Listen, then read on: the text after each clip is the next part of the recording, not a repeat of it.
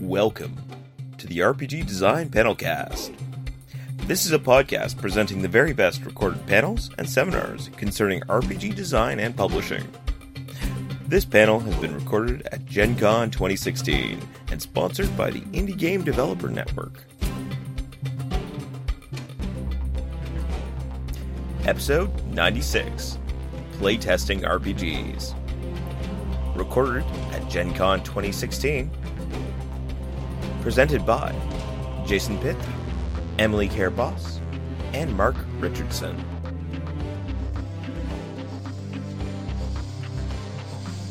Introduction to playtesting role-playing games and who we are. and who we are. So, uh, we are members of the Indie Game Developer Network, booth, booth 2311. Uh, in the marketplace, a uh, group of like-minded small indie publishers and designers. Uh, my name is Jason Pitt of Genesis of Legend Publishing. I'm Mark Richardson of Green Hat Designs. Emily Care Boss of Black and Green Games. Uh, yeah. This is like your show, right? Because you're like the. Oh yeah, yeah. You're, you, She's you, the you, pro. have the, you have the special. Uh, the Industry Insider track this year. Yay. So, so here's the level of experience we've got here. Um, uh, Emily is the pro, uh, Mark is the newbie, and I'm somewhere in the middle and loud. Um, so yes, we are here to help you uh, playtesting. Who here is has a game that they want other people to playtest? Raise your hand. hey, that's wow. That's a majority of the. But that's good. You're in the right room then. Who here So- is wanting to be a better playtester for other people? Yeah, fantastic. Because playtesting is a skill on both sides. Just, despite what some people will say. Um, recommendation, uh, partially, I have a number of panels on my website uh, for the RPG Design Panelcast, and there's a number of playtesting panels, including how to be a good playtester, how to give and receive critique, um, which may be particularly useful for you in the future. This is about super meta for people who are listening to the RPG Design Panelcast right now. Stop plugging yourself. Plug, plug, plug. so, yes. Um, There's also a whole, uh, um, basically part of the con right now that's devoted to playtesting. It's a great resource uh, for people who have games they want to bring in. I'm just blanking on the name. First uh, exposure first play- exposure playtest hall Double by exposure. double exposure. Um, Who also run uh, the The Met- convention. The the uh, the convention, which is if you're a game designer and you don't go to Metatopia, you are doing yourself a disservice. It's in November, and basically it brings together people who are working on games to talk about them, and it brings uh, playtesters who can run, uh, play their games, and um, it allows you to have feedback and discourse with other people who are doing the same thing you are. It's, it's a really great uh, cultivating place. And for clarity, this is for role playing games, board games, card games, LARPs. If it's analog. If it's analog, show up, it's there for you, and there's a lot of really smart minds there. Uh, happy to help. Uh, and very technically focused panels on things. So, yes. Do you have like a structure for this? I'm not sure. Oh, uh, let's go with it in terms of the general kinds of playtests and like where it is in pro- progress. Sorry, I have the structure in my head. But- go. Yeah. Uh, so We'll correct you. Yes, please feel free to talk over me. You can't. Um, so there's a number of different kinds of playtests, and each of these has different requirements, different benefits, and different techniques that will uh, really assist. There is, um, I want to say alpha test. It's concept testing. This is, I have a game with two pencils and a cat. Will it hold together if I'm sitting at a table with beer with three other designers? This one, you just want other people with uh, design experience. They can be, they can know you. They can be best buds. This is this is a really good thing to do with your uh, friends and fellow designers because we can't take the results. It's too preliminary, um, and it's going to be really crude. Um, If you do index this, cards, Yeah. uh, papyrus font, like really ugly, real, and you're just trying to see does the core bit that I'm trying to test hold together if I poke it in the right ways. if you do this at a convention, this will probably take the form of a focus group.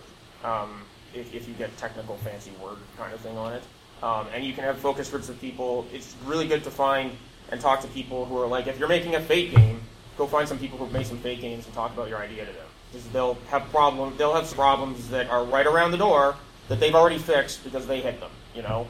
Um, So you're going to be doing a lot of these, and most of these will not pan out in the end. And you'll say, "No, this is I'm just kicking this in the trash bin." Yep, no, I've spent an hour. That is about enough.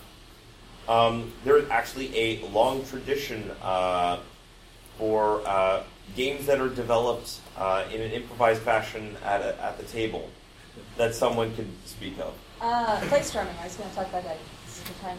So, uh, playstorming is halfway between game design and brainstorming.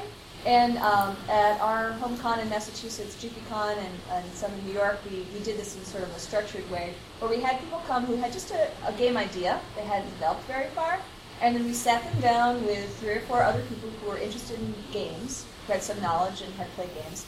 And then uh, you take that initial idea and put it into play, and then sort of uh, get the, the, the gathered wisdom of the other people at the table of ways that you might do it, and immediately try it out. That's that's one of the big things about this style of design. You're not trying to get it all perfect, but you also are not are definitely not sitting there talking about what it could be. Because the longer you talk, the less information you get about how it feels, what it looks like. You're- doing all the things that Jason was just describing, but you're developing on the fly. Um, and there were some great games that have come out of this. Um, Trial and Terror is a, a game for free. It's a supernatural uh, court drama game. Uh, you can find it at uh, um, Dig a Thousand Holes uh, dot com, and um, and it's it's also a way to uh, get ideas from other people when you want them. Because people will give you ideas about your games all the time, whether you want them or not. Um, This is a good place. Yes, throw ideas at this. um, and there's another concept that we sort of put together for this this style of development, which is someone comes as the game bearer. I always think of it like uh, Frodo in Lord of the Rings. He's the ring bearer. It's a burden. It's it's it's it's, it's a Other people privilege. this for me, Yeah. please. Um, and so that person is the one who walks away and says, "Oh, of all those 50 ideas that we came away with, this is what really matches what I'm going to do." And you have no responsibility to take any of the other ideas. People also can take them and steal them and make their own game with them. Um, and also, you don't have to say, "Oh, well, that person really did the design because I, I didn't think of it." They they wanted to give you this idea. Acknowledge their contribution when you publish a book and sell a million copies. Say, "I thank this person; they were really helpful." But it's your work because you're taking it, you're making it into a real idea, and then eventually making it into a real book. like a strategy I have developed for the trick that I use anyway for getting because you are going to get tons of feedback from people, unsolicited feedback. Your people are going to play the game and know how to fix it, and you're like, that's your game, but not my game because there's a different vision thing. Like, know what you're trying to do. Like, that's it. Having your vision is really important, um, and uh, so you. But what I do is when I'm at conventions and I play te- and I was playtesting Headspace. Uh, I every time I, somebody told me something uh, that I should do, this game needs more samurai. Um, I would write it. I have I have one book just for this, and I would write down this game. Does this game? I would turn it into a question. Does this game need more samurai? Sorry.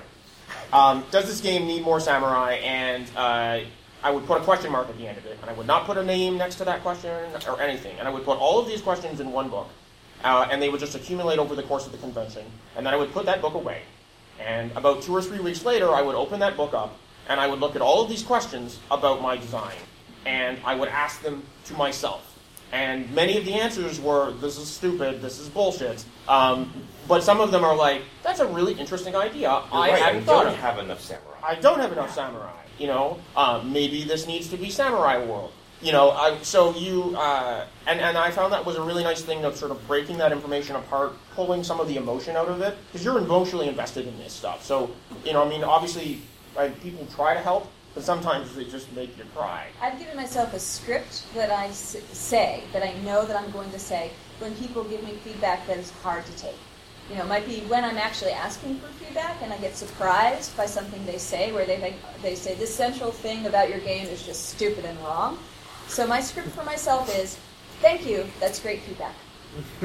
um, and I, I don't always succeed in saying it, but it's really good for me to just have words to say even when my heart is broken because later on I might realize, oh, that really was good feedback. But in that moment, I wasn't able to do anything else. So just writing it down, thanking them, even though they're breaking your heart, uh, is a good way to to, to not um, instead defend your work.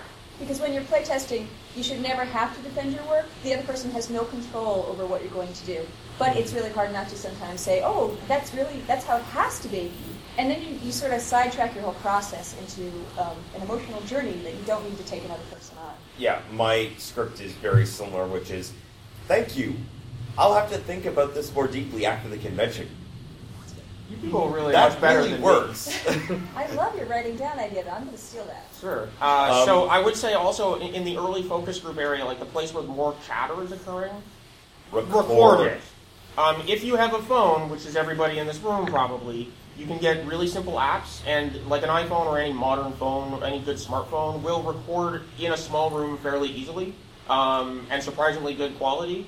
Uh, And if you want to go semi-pro, yeah, you, of you can get, you can get one of these things. But uh, highly, highly recommend because when you're having a conversation, uh, especially late at night, uh, you're going to forget things. You're not going to be writing everything down. Uh, and then you like you know listen to it on the plane on your way home, and you're going to hear wisdom bombs that you didn't like, know. oh, I never thought of this. Oh, yeah. Especially when you have like uh, very um, per- high personality people like Ken Hite giving Yep. you ideas because there's going to be like a freight train coming at you.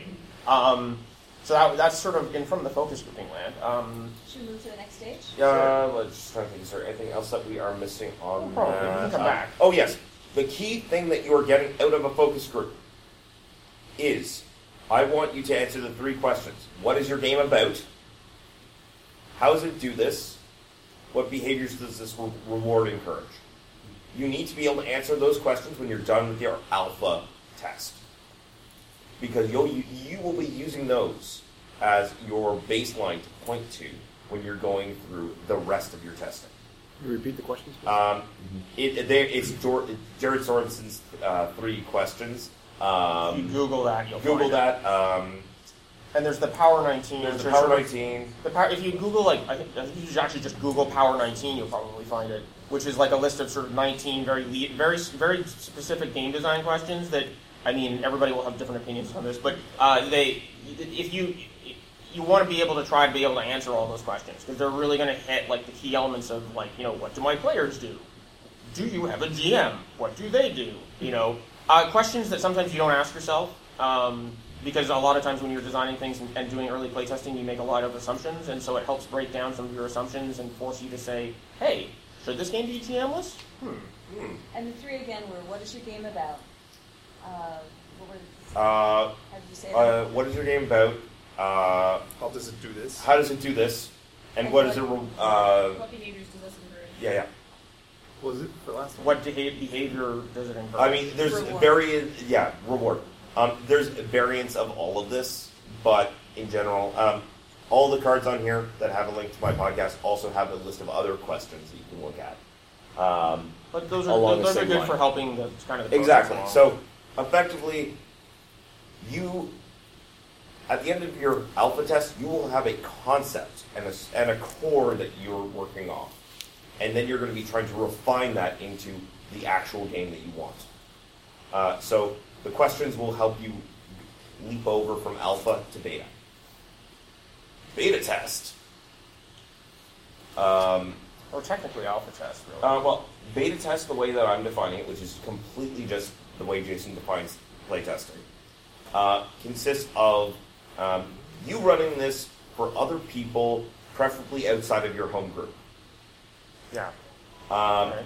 Sometimes in your home group, but you're like running it, running it, and actually trying to run the game, as opposed to the spitballing focus group kind of thing. For me, this is where I feel like I learn the most about the game because I'm actually able to observe how other people interact with it. the next step of this process of getting verbal feedback from people is really important. But for me, this is where I feel like uh, things rise or fall um, because I'm uh, basically this is the experience that I'm going to give people when they play my game later on or run it. So if it doesn't work here, then it's not working. yeah, it needs work. Uh, this is the bulk of the time. You are going to be doing this for, in my experience, However- a year or two. Well, however, uh, for a big, big project. Uh, for a small project, you know, a little while, but like this is going to be the bulk of the heavy lifting because it's an iterative process.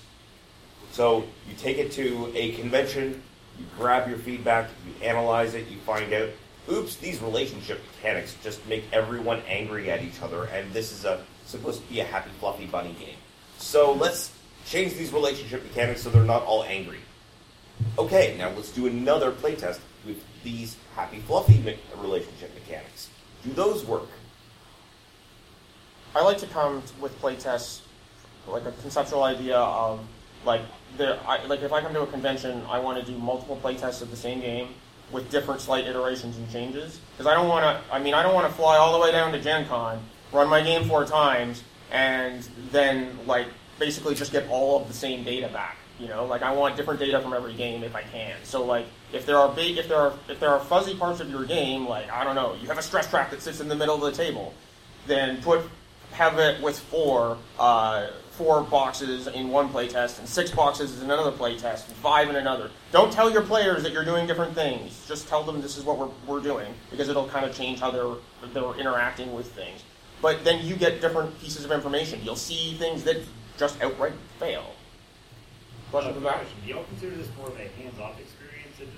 Uh, just, uh, No. No, no, that's the third one. That's the next one. Yeah, that's we're getting the- there. That's this is still you running it. Yeah. Uh, so you're in re- direct control. Um, uh, yeah, so I like to try to come with a bit of a battle plan in terms of uh, different things I want to try. Uh, you can. Um, one of the things you can do when you're doing even uh, when you're moving from sort of alpha to beta is like you can take pieces of your game that you know are working better and like okay we we are just going to do combat today you know and that's all. Like this game, the, the game begins in a gunfight. We do not care about the narrative reasons why this is occurring because we just want to find out if if the rules of the gunfight work.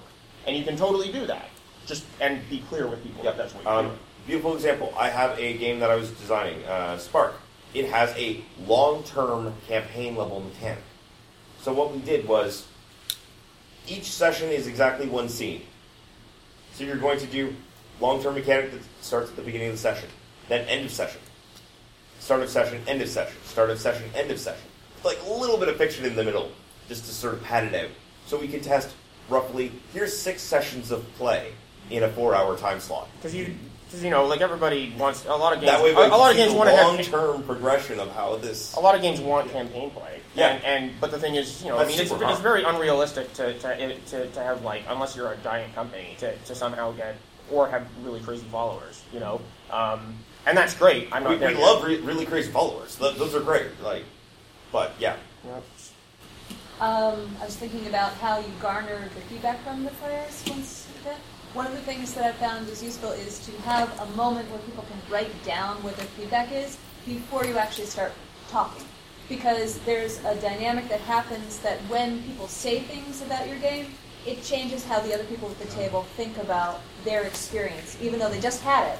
Um, so being able to have a few questions, um, and this is an opportunity too for you to uh, focus the people who have played on what you need to get feedback about. You might be absolutely certain that uh, three quarters of your system is totally done. You've played it a million times. You don't really need them to focus on that. Um, and you, so you can ask them questions about the things that you are still working on, and then say, and is there anything else you want to mention? And then if they go and mention the other pieces that you think are strong and say, oh, that was horrible, then you know it really stood out, and maybe you maybe need to look, back at that. But you can focus them on the, the areas that you still need feedback on. And if it's general, you know, if it's at the start, then maybe you can pick the pieces that you're most um, unconfident about, and then see what else rises to the Yeah, surface. be, be clear, you know, like this is your baby. Be clear to the audience that is playtesting at what you're looking for. You know, tell them the things you want to them to do in the playtest. Tell them the things you don't want them to do. Some people, from this from the perspective of learning to be a better playtester, some people come in with this really. we're Uh, gonna break this game. yeah, my job, your job as a playtester is not to break the game, unless the G, unless the person running the game has told you explicitly Like, that's please, the goal. please, because the, the, the, the, the, the point is not to make the is not to make the the, Yeah. the, the writer cry. I mean Yeah. that that probably happened anyway, but only you know, with friends. um, you know, like your you, you need to be clear to tell people what, uh, and and if you are a playtester and they haven't asked you, ask them what kind of feedback they're looking for. Um, I was gonna ask, so how long are you play testing with friends then? Because that's still alpha, uh, alpha Yeah, yeah, so, um, the wheels on the bus go round and round. Play, yeah, yeah. So play testing with friends is beginning of beta. Sometimes you run, you'll have a running campaign, but you have to sort of discount because Okay. they have had too much exposure. Effectively, you use up your play testers by exposing them to your game. So you're. This is why conventions are great because you go, "Hey, I've never met you before. I'll never meet you again. Let's play this game." Um, because they don't know how to adapt to you, you don't know how to adapt to them, so you can't subconsciously patch over the fact that that uh, girl in the corner is very shy and will avoid conflict. So you like, there's things that you will do when you're running a game, and those will patch over holes in your game. And with new people, you can't do that patching, and that's super It's helpful. harder anyway. It's diverse, uh, more diverse experiences. So, for instance, if you've got a home group that is four dudes, you're going to get very different feedback than if you come to a convention and have a uh, a group of 18 year old girls girls who are friends who are coming to playtest this. Like it, they're going to have very different feedback, different perspectives, most likely, and that's super valuable. This is also where another huge roadblock in playtesting comes up, which is just finding playtesters. Yeah. That I, that Yeah. consistently Yeah. is the hardest Yes. thing to do. So having things like uh, the uh, uh, double exposure hall here is an amazing resource. Metatopia is an amazing resource. Uh, online is a great place to do this. Uh, there's uh, Indie Plus, which is a series of um, uh, podcasts and events. Uh, Contessa Online is another place where you can go on to Google Plus and uh, play games with other people online. Um, so even if you don't have people where you are, you can find people who might be able to be willing to try something out. And uh, something that I did was a little bit of social engineering to create an atmosphere where people were interested in it. Um, there's a bunch of people who design in the state where I live, so we just started a little con. It was like a dozen people at first. We just had it in a church basement. But we ran games that had been published, and we also offered games that were playtests, and we did this once or twice a year. It was really cheap, you know, we would like put out a potato salad or something for people to eat. And um, and we created an atmosphere where people actually were excited to come to playtest our games. And some of them were our friends, but a lot of them were people that we didn't know who also wanted to find people to play these crazy games with. And that's uh, we started that um, ten years ago. We got to um, have our 10th anniversary of that. That's a JiffyCon? lot, yeah, that's what JiffyCon came from. And a lot of games developed because we just had this community. And it also allowed us to find other people who were allies, either as players or other designers that we were working with. And you can totally playtest at conventions that are not like inherently designed as playtesting conventions. Like I took my game at various iterations. I mean, it was runnable, but I took it at various iterations to Gen Con. You know, So there's a just be clear, there. it's a playtest. and then a question there. What was the name of the website you said a second ago? Uh, oh, the Contest- it- uh, there's ED con- Plus Contessa. and Contessa. Indie- Contessa, Indie okay. Plus. C O N T E S S A. And you can find them on Google Plus as well, both of those Yeah. communities. Yeah, go on Google Plus if you aren't on there because that's actually where we do a lot of this. There's a huge amount of RPG ta tabletop des- designers on G Plus communities. So there's someone in, in a red shirt first. Uh, two, two questions. You hit on something I was going to ask about earlier is how much do you pay attention to demographics? Because if your game seems to be geared towards a certain thing and then all your playtesting or doesn't you know, align with that or do you not pay attention to it at all? And kind of related, do you ever make sure, because not everyone's like amazing at math, whether it's an RPG or the other one, make sure you have that guy that's really smart in math or statistics that, you know, they're gonna realize, hey, I can do this and it's gonna be broken, or this isn't gonna make any sense, or this is a loophole and this is the easy way to win, etc. Having a friend who's really good at math and statistics is one of your best tools as a game designer. Or being that person yourself, uh, but not everybody has the time to develop, to go to it. Um, and also a lot of the, uh, you can't always break it down that way. You can't always just say, oh, well, I've got this beautiful bell curve and it's going to work out beautifully. So just seeing how it works over and over and over again is, is, is a great tool as well. Yeah, like I mean, I have a mechanic in my like. Uh, I mean, Apocalypse World is a great example. So very certain things happen at very certain stages of dice rolling. You can go and run a, a game of, of pretty well any Apocalypse World, and just by random luck, no one ever rolled below a ten during the whole game. It'll probably be one of the more boring Apocalypse World games, Or, or but harsher. or yeah, or harsher than ten. So the thing is, is you can you can have everything like here's my bell curve, and then every no one can roll above a four all game, you know, and it'll tell you something about what happens when that happens, and that's actually really useful too. Um, in terms of the demographic element, um, depending if you're at certain conventions, like Sir Metatopia, for example, you can totally go to them and say, "I want," uh, or "Could you please try to have just women uh, to play this game because I want to know a certain thing about it, or maybe whatever the game is, or you know, I, I want." Um, you know, maybe your game is exploring some element of, you know, race relations, and so you want to have people who can speak to that because you don't want to come off like a giant douchebag. Um, and so, you know, that's totally things you can do. That's harder to do in something like Gen Con where you That say, is what Metatopia is awesome for. yeah, so like, because Gen Con's like, I have a game, it's pl- playtest, you just sign up for it. You don't really have any betting or control over people showing up in it. Uh, whereas some conventions have a bit more control on that. Some things you can do in the description of the game. For example, if you're writing a game that's intended for younger audiences, obviously you're going to include that information. If it's a game that has mature or uh, disturbing uh, material, then you really want to include content warnings. That way people can self-select in. Um, and, and, and, and also just recognize that we have certain limitations. Um, you maybe aren't going to be able to get exactly the demographic you're going for, but if you have a very specific demographic in mind, then maybe you have to change where you're running it in order to be able to reach those folks. Uh, so there's a question here, and then we need to move on to blind playtesting. What is a good time at Gen Con to schedule a playtest? Is there like a certain time windows that are better than others? Like, Uh, not really. Uh, if you do stuff at Games on Demand, the morning of the first day is generally pretty quiet. Uh, but it, it's sort of the tricky. I don't know. It's uh, not- That is a good question. I Uh, don't don't have data for you. Yeah, Okay.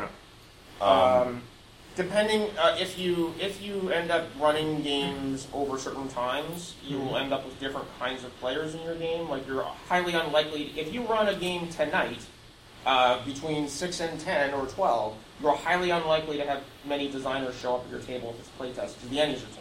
So you can you know schedule around big award kind of moments or something like that. The Ennies was just probably the only thing. I mean, would- is it like mornings better than noon, afternoons? It, it, it's just One thing that I might be able to say is that if you want to make sure you get people when they're fresh, don't do it late at night. Um, Yeah. Is there too early in the morning too? Uh, yes, there is too early in the morning. well, I'm not. I'm not saying like 10 o'clock or anything like that. But no, well, is 10 o'clock too early in the morning? Depends no. on who you're. Who Depends it who is, you are. But Okay. Sort of probably uh, not. in a broad brush, probably getting sort of in the middle of the day is good. But yeah, and, and if- early on in a con is maybe a little better than later because people are exhausted or they're focused on making sure that they get the game that they want to buy from the exhibit hall. So m- maybe look at your own experience. When would you feel best about playtesting and, and pick times like that? One, Um, so- one, one thing I wanted to touch on. Uh, oh, first of all, is is, is everyone here? Like, are is, are people doing card games, uh, board games, RPGs? Okay, I was just curious where, where we were talking to this. But uh, one thing that I think is really important and was taught to me a long time ago, and I now use it every game I always use, is uh, are, are people familiar with the concept of the X card? Okay, so there's only like one or two. So this is, I think, something that's really important that people tend to forget in playtesting is a lot of games have, you know, games have different and uh, things that people are not comfortable with. I don't know playtesters; they're not friends of mine, so I have no idea their, their personal histories and what they're comfortable with. What the X card is, you just take an index card. It's from John Stavropoulos, is the guy who came up with the idea. Uh, you put an X, a black X, and you put it in the middle of the table. And at the beginning of the playtest, you explain to everyone that anyone, anytime during the game, uh, you can pick it up, point to it, whatever. We will stop what we're doing, and we will find another way. There is no obligation in this process to explain why you feel uncomfortable. Okay, uh, and this is a lot of times it will not get used, but it creates a, a, a level of comfort in the room, and it does get used, and it's really helpful because you know if if you're doing a, I mean, I did a game exploring about you know fucked up people with emotional issues, um, and so it's like I don't know. I mean, you know, if we hit a scene where uh, so I'm gonna I'm gonna do scenes where people get caught in burning buildings, and maybe you just like that happened to you, and you be really uncomfortable with it, and then you would just point at that, and we would stop, and we'd go to another thing, and we just skip it. And that sense of safety and comfort Is incredibly important to your incredibly playtest. If you want honest feedback, honestly, like just from a purely utilitarian perspective, if you want honest feedback, people have to feel safe. or they will shut down. Um, the thing that you're trying to get out of a beta test is killing your darlings. It sounds brutal, but there are always going to be things in your game that you include because you think it's a cool mechanic, because you think it could add something eh, good to the game, but it either doesn't support what the game is about, or it just adds complication and doesn't hold enough of its weight. I actually, in this stage for one of my games, I completely ripped out my core resolution system, threw it in the garbage, rewrote it from scratch, using the same stats. Like all the things that fed into it stayed the same, but I rewrote the entire resolution system because it was all darlings and the ones that I had uh, designed two years ago functionally that I just been carrying along the whole time. So this is super hard, super painful, and this is the when you think you've killed all your darlings, that's usually a sign that you're done with the blind play test, uh, the with the beta test, in my opinion. Uh, things to look out for. If no one's ever using the rule, maybe it doesn't need to be in the game. Yeah. Um, or if everyone hates the rule and it's the only thing they talk about because it's terrible. yes, I know it's beautiful to you, but no, A lot of people end up using, like, I mean, there's all there's all sorts of very good reasons to pick systems and hack them to do things because you you, you it's, I mean, it, it takes out a lot of heavy lifting. Um, but the thing is, is when you hack a system and you use it for your own concept, there are a lot of vestiges in that idea that are just going to float along for a long ass time. And you, one of the things you really need to do is you need to let go. If you're making a Fate hack or a Powered by Apocalypse hack, you need to look at that and go, what in this is not having to do with my game? Yeah, it was great in Dungeon World, but who gives a shit? And Purge was fire. so Um, damage. What is headspace? yeah, damage? so like in Headspace is powered by Apocalypse, and I had a, ha- a harm health mechanic, and I had it up until last Gen Con. And at the last playtest of my last Gen Con, one of the folks in the room was like, "All right, well, I see this, but like, what? Why is it really here? Like, I mean, obviously we take damage, fine, but we're super badass people, and all it does is basically give penalties to our roll, which then actually doesn't make us badass anymore."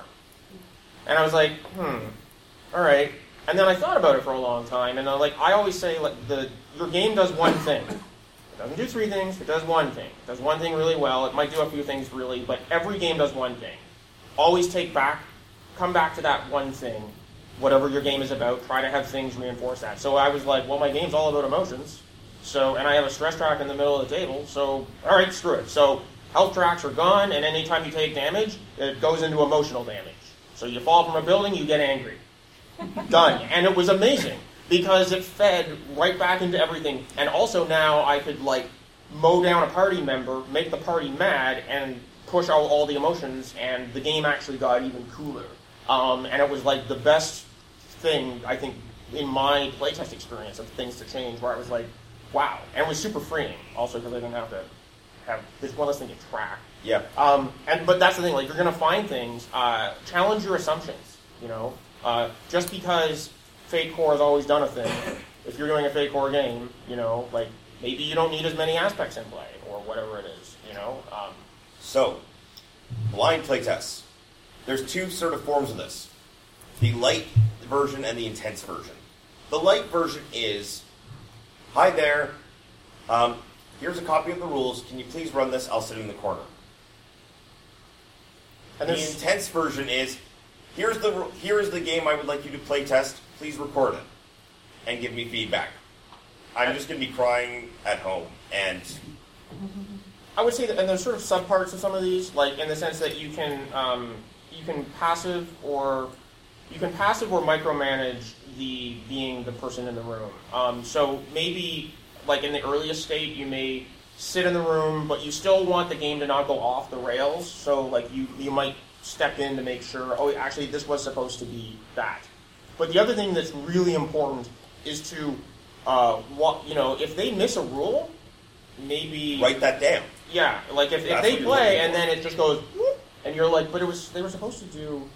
And then the funny thing is, you may even go back into the rules and go, oh, I don't actually write it there. I mean, because stuff exists up here when you start playtesting your game so much. Um, I, I have run sessions and put the wrong rule in a playtest that was I had actually excised from a previous thing, and we played through the whole way, and I was like, oh shit, you know. And but you know whatever, you know stuff like that happens.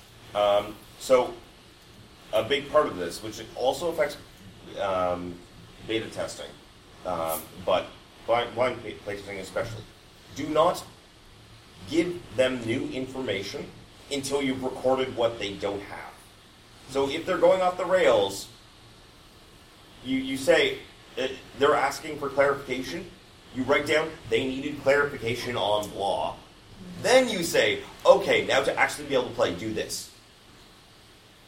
But don't just, oh, what's this? Oh, it's there. Oh, it's on that page. Oh, it's this rule. I'm guessing you have a lot more experience than the two of us on playtesting. Yes, I'm going to be quiet now. Yeah, be quiet, you. I'm like, you defer to the industry insider of infinite wisdom. One of the things that's happening at this stage is that you're also te- testing how you're communicating what your rules are. You've gone beyond just testing the rules, and you're trying to figure out how you can uh, allow other people to not read your mind, but actually read your page and, and do that. So um, this and the next stages, I guess, are are really about making sure that what you've got is communicating. So there's there's different levels that you're going to be at. You might have just a word text document that you have printed out that people are reading step by step, and then once you have uh, layout and design, that can uh, aid or take away from what people had been learning from your your, your instructions. Um, and I just recently uh, tweeted as I was working on my games uh, your game design isn't done until you've actually done the layout, and I think that's the most liked tweet I've ever done in my life. Yep. Uh, and it's hard because you, you can't be in layout and designing all at the same time. You can't, don't. But they Don't. are integral. So, uh, and a lot of us work with other people who do the layout um, because we don't have those skills, we don't have the time to devote to that. Um, but it's it's really important to work very closely with, with whoever's doing it and to think very carefully about how you do it. Um, and you know, we'll all make mistakes. That's fine. You can revise it. Um, Layout is the GUI of your game. You know, for this the graphic user interface. That's what it is. You know, if your character sheet doesn't make sense, your game could be the most amazing thing in the entire world, and no one will ever play it. You know, Um, and that will be very sad. on a related note, keep character sheets. Yes. Take Yeah. them, Absolutely. say, just tell people, feel free to scribble on things. Yeah. Those are the most useful things you'll ever find. Because you, you, you know, like, everyone's like dealing with the top left corner. They're ignoring the top, bottom right. I have your hair color on the top left corner, and it's not a game about a hair salon. So, like, we should put something useful there. There, there's an example uh, actually from uh, F- Eppy's game, my husband's game, uh, Swords Without Master, that he had on one of his character sheet versions uh, um, uh, a, a diagram that showed you how to figure out whether uh, a roll had gone one way or another. And the way it was being um, uh, described was clear, but everybody just always went to that table every time and never actually remembered and internalized the rule. So we threw it out. It was it was clear, but it was it was having the wrong effect on the players. Yeah, you're gonna be, you're gonna want to look for. I mean, one of the things that you can see when you're watching another person run your game is you can actually witness when certain emotion beats happen in the game. What where a pause is, you know, is the are the pauses happening in the right places? Are people pausing to think? Um, I mean, like, there's nothing wrong with people having to pause and figure out math, as long as it doesn't, you know, derail how your vision of the game is supposed to work. And it's really hard to see that when you're like running the game, but when you're sitting there watching it, you're like, hmm, that's different. It is also completely terrifying. Oh, um, yes. and, uh, because, uh, yeah, it's just terrifying. Um, I wanted to throw in just another roadblock that comes in the process of playtesting, which is uh, you will have catastrophic playtests. Yeah. It will happen. Accept it. It's like when if you ski or you're doing some kind of physical sport. Sometimes people, when they're training you, they say, "Okay, immediately just fall. Just do the wrong thing and get over it because it'll happen, and it, it isn't the end of the road. And it can be really hard.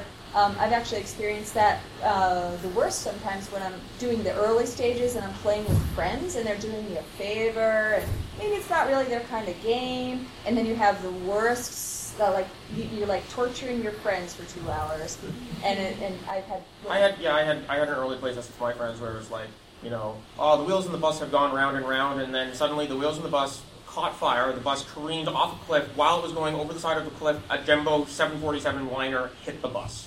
That was it. That- I like hit the halfway point of my game, and I said, "Screw this, guys. We're just gonna have a beer." You know. Yeah. Um, Amusingly, that actually wasn't that bad of a playtest objectively. No, but But, but, but it, it was feels that way. it felt that way. I, I- at conventions, it can also be extra hard because sometimes people are going to say really harsh things to you. I mean, it, I mean, uh, a, first of all, it, it, and they could even they could be right, um, they could be wrong, but it's going to hurt when you get it. The important thing is to write it down, and or and this is also why if you're at conventions, like record your whole playtest because maybe you'll hit a spot where you weren't able to process what was going on because because of what was going on in the game and somebody said something. I mean, it's these are emotional things. We spend our we put our souls in these things, and then people beat them. It's then it, I mean, a playtest is basically a pinata of your dreams. You know, I mean, Um, and That's where that script comes into play that we talked about Yeah. earlier. Yeah. Just have something that you can say that you don't even think about. yeah, because you don't want to be all like, oh, fuck you.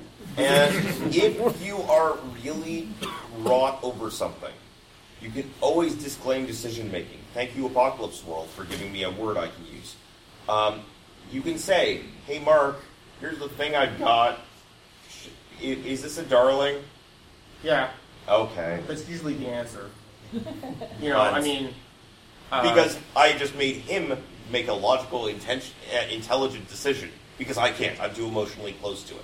Yeah, and I mean that's the weird thing. Like I, I, I find like it's, I find the most helpful thing of playtesting is to have like kind of a design buddy.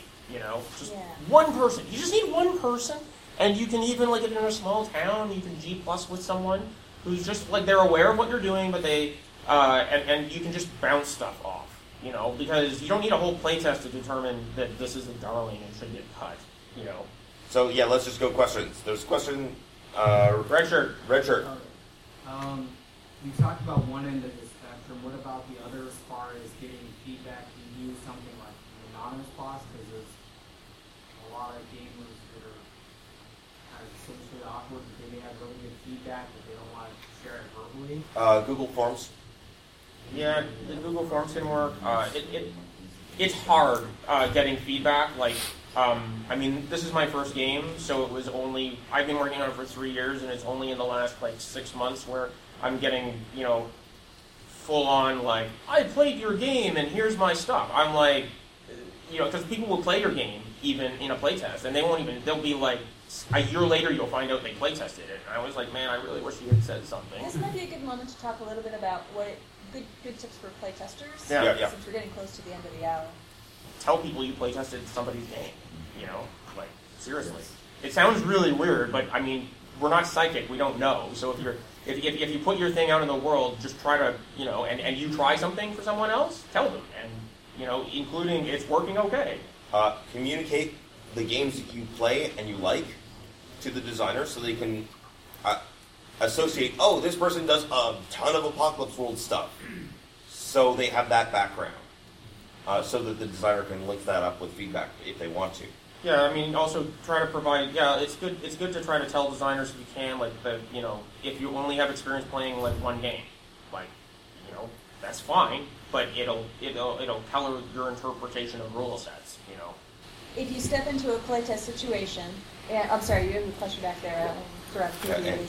Um, uh, and you immediately know that you really don't like the game concept, that maybe some of the mechanics make you feel uncomfortable or you think are going to bore you, it is perfectly okay to say, thank you for uh, uh, inviting me. I know that this is not the game for me. I'm going to go do something else. That's actually a really, really functional response to that. And Yep. as a designer, if you find that somebody sort of is is evo- you know making the making it known that they really aren't enjoying it, it's it feels rude to say, "Do you just want to leave?" But maybe give people the option, you know, because they might be just being polite and really they're hungry and they want to do something else. But um, but that can having someone who actively dislikes the game at the table who's just hanging on because they feel Yeah. like they should um, can can really skew the information that you're going to get. Don't do the thing that happened to John Adamus where uh, he playtested his game, a really early version, and somebody was in it, and they stood up five minutes in the game, and they were like, "This is shit," and they walked out of the room. And he told me the story. I'm like, "Oh my god!" Like, I'm like, and the follow-up story to that is it was like vomiting later. I think just just because you take took it so personally. I mean, that's people are going to, you know, it's hard, you know. Exactly. Um, the uh, as a playtester, other things like, you know, ask the question. Like a lot of what we were saying is like ask your players things. These can be just turned back on the, the GM too. If you're more knowledgeable of games and playtesting, try to ask the GM what they want. You know, if they haven't asked, you know, maybe they just don't have the experience to say that. So try to help them as much as you. Like, you're all in there to help each other. Like, And- you do know? you don't want me to do this? right. Yeah. And don't assume you know what this person's vision of it, it should be, is. Um, and, and, and I find really helpful when playtesters don't come in thinking, I'm going to be the best playtester ever. They just come in saying, I'm going to experience this game. And then what I really want to hear from them is how it felt, what was hard, what was interesting, what was boring. And then after that, if we get into the, oh, and this is what you should change, or this is what I would, I would, I would do. That's fine. But what I really, really, really want as a designer is just to hear uh, what the person's natural responses were to the game. Oh, uh, So one- yes, we have questions. So let's do questions. Half a question and, and a comment too. When with our playtest this time, we are in double exposure over there. Mhm. What we did this time around, since I have a tech person now, a real tech person, that did the uh, barcode for the for our questionnaire and the Google on Google Pages. So when we explained it to our playtesters to make them feel like they, you know, take that pressure off of them, and said, we explained to them at the end of the book, you'll see this. When you're done with the test, we'll play up until the second they tell us we got break. That way you get complete play time and you can fill this out anonymously on your own time and just, it'll send it right to us. We, will- you know, we won't be stalking you for anything. Mhm. That's great. So that, that was why I wanted kind of a, when you said that, I was like, I wanted the confirmation on that because this is the first time I'd ever seen it. That's a good idea. No, Yeah. I, well, I was going to comment. Uh, I was going to sort of similar to ideas. Uh, remember to schedule time in your playtest to get feedback. It is very easy. This is like the easiest thing to forget. Is you get in, invested in your game. And we're done. What do you think? Wait, wait. Oh, where are you going? and here's the thing: is if you're at a con. I'm like, it, it's it's like everything. Everybody has other things to do. Uh, always check in with your players at the beginning to find if there's any conflicts of time.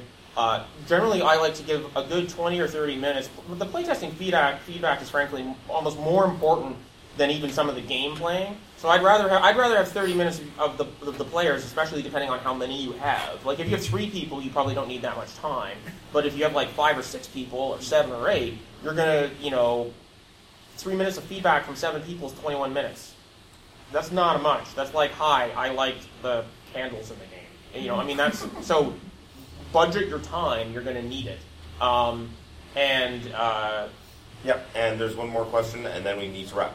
Um, when it comes to design testing, you said you have the light and more of the hardcore. Yep. Um, which do you feel gives you better feedback? Uh, if you're in person, you can see emotional reactions. This is good. You can also bias it with your own body language. And you go, when someone's doing something really good.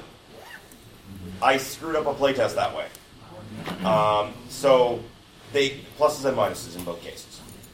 And uh, like the thing is also like people are having like I mean ultimately you're searching after that whole fun vibe, which is really weird. But uh, you know, just because it the game doesn't inherently emote the way you want it, um, you know, if everybody still has fun, that can be really important. Like kind of feedback, like people are experiencing different kinds of, of the game. Anyway, I think we are actually right out of time. Yep, we are out of time. So we have business cards up here. Um, And one last thing I just want to say, when you have those really hard play tests, hang in there. It's okay, try Yeah. it again, and you know it can work. But uh, if things keep happening bad, pay attention then. So Yep. it's a matter of balance. But good luck. Good luck. Good luck.